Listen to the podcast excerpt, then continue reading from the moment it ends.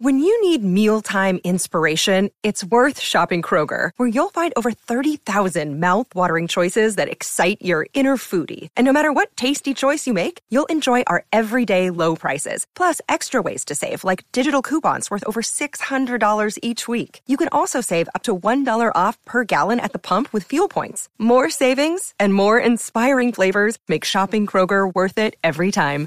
Kroger, fresh for everyone. Fuel restrictions apply.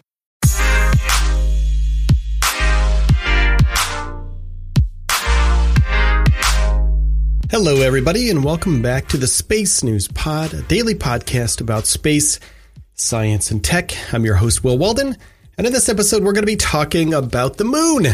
Well, we all know that our nearest neighbor has water. Well, water ice, I should say. And we know this because we've had probes um, outside of the moon, not on the moon, around the moon, from Earth, etc. But NASA is going to change all that pretty soon. They want to send a lunar probe that will map the moon's water reserves as part of their Artemis missions, which will be happening in the next five or so years. And these moon probes, they're going to make sure that the people that get to the moon will have adequate water supplies in the future. And that's what this whole Artemis program is about. It's about exploration of the future of humanity on the lunar surface. And this new probe called the Viper. It's called the Volatiles Investigating Polar Exploration Rover will deploy four different scientific instruments and a drill capable of penetrating into one meter of rock in its investigation of our nearest neighbor, our beautiful, beautiful moon. So, the project manager of Viper, sorry, I'm kind of sick still, so I'm kind of getting over this. So, if I clear my throat or whatever, that's the reason. Um, and I've been sick for about a week or so. So, I'm just getting over it. Back at it. So, here we go.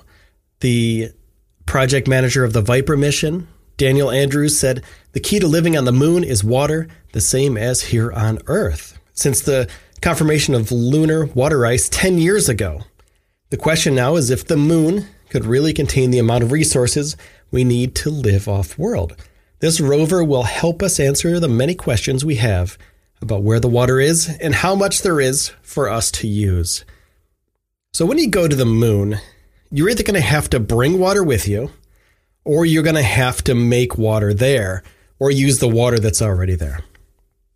And bringing water to the moon, you can bring some but water's really heavy and it takes up a lot of space. So the reason why they want to do these missions is because, well, if it's already there, why can't we just change this ice into water? So we can breathe it, we can use it as fuel on the surface.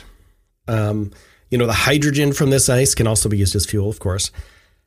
But this water ice, they have to make sure that it isn't super contaminated with anything. And they have to find out if it is contaminated with stuff, what they have to use to purify it. So this water ice has to be melted, purified, and then it can become drinking water eventually. Right? And these initial probes, this isn't going to happen with these probes. This is just going to um, basically say, okay, what is what is this water ice? What is this made out of? Uh, how big is it? You know, how thick is it? And you know, is it, you know, is it capable of becoming the things that we need it to become. And, and we have to make that technology. So in between now and, well, we're going to land there in 2024, but we're not going to probably use this kind of technology for another five or so years after 2024. So probably 2030s. We're going to be using the water ice on the moon, if all goes well, to uh, make drinkable water for our astronauts, for the people that actually land on the lunar surface. And one of the major questions about the water reserves on the moon is whether they're in the form of pure water ice or if it's a thin coating of ice grains on rocks. So, if it's not a thick sheet of water ice, then there's really no reason to use it because there's not enough of it.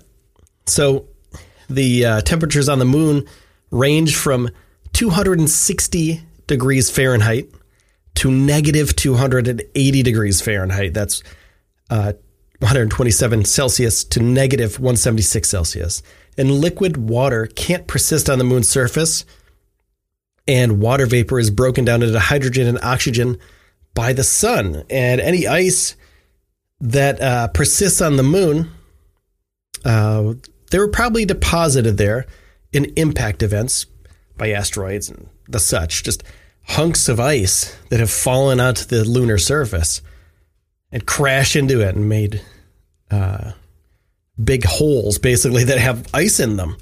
So, what they're going to do is land this Viper rover in one of these holes and hopefully get what they need out of it so people can live on the moon, can work on the moon. It'll be driving around on the lunar surface and it'll be collecting data on different types of soil based on the amount of sunlight and thermal heating an area receives. And it's a $250 mission. Supposed to launch in 2022. So we have a couple years still. And it'll operate for about 100 days. So we'll be able to get a lot of good science out of this rover. So this is going to be a pretty cool breakthrough uh, experiment that we're going to be doing on the moon that will hopefully lead us to colonies on our closest neighbor. So I want to say thank you to everybody who's been sticking with me through this whole whole show. We're almost at a year. Almost at a year. We have a ton of new stuff happening every single day. So without you, I wouldn't be doing this as much. I do it every day because I love to do it, but it's with your support that I can continue to do this. So the best way to support the show is just to listen to it. You know, listen to it. And a better way is to give us a five star rating on iTunes or wherever you listen to your podcasts. And an even better way is to join our Patreon. You can go to patreon.com slash space news pod and check that out. So I want to say thanks again for taking the time out of your day to spend it here with me on the Space News Pod. My name is Will Walden, and I'll see you soon.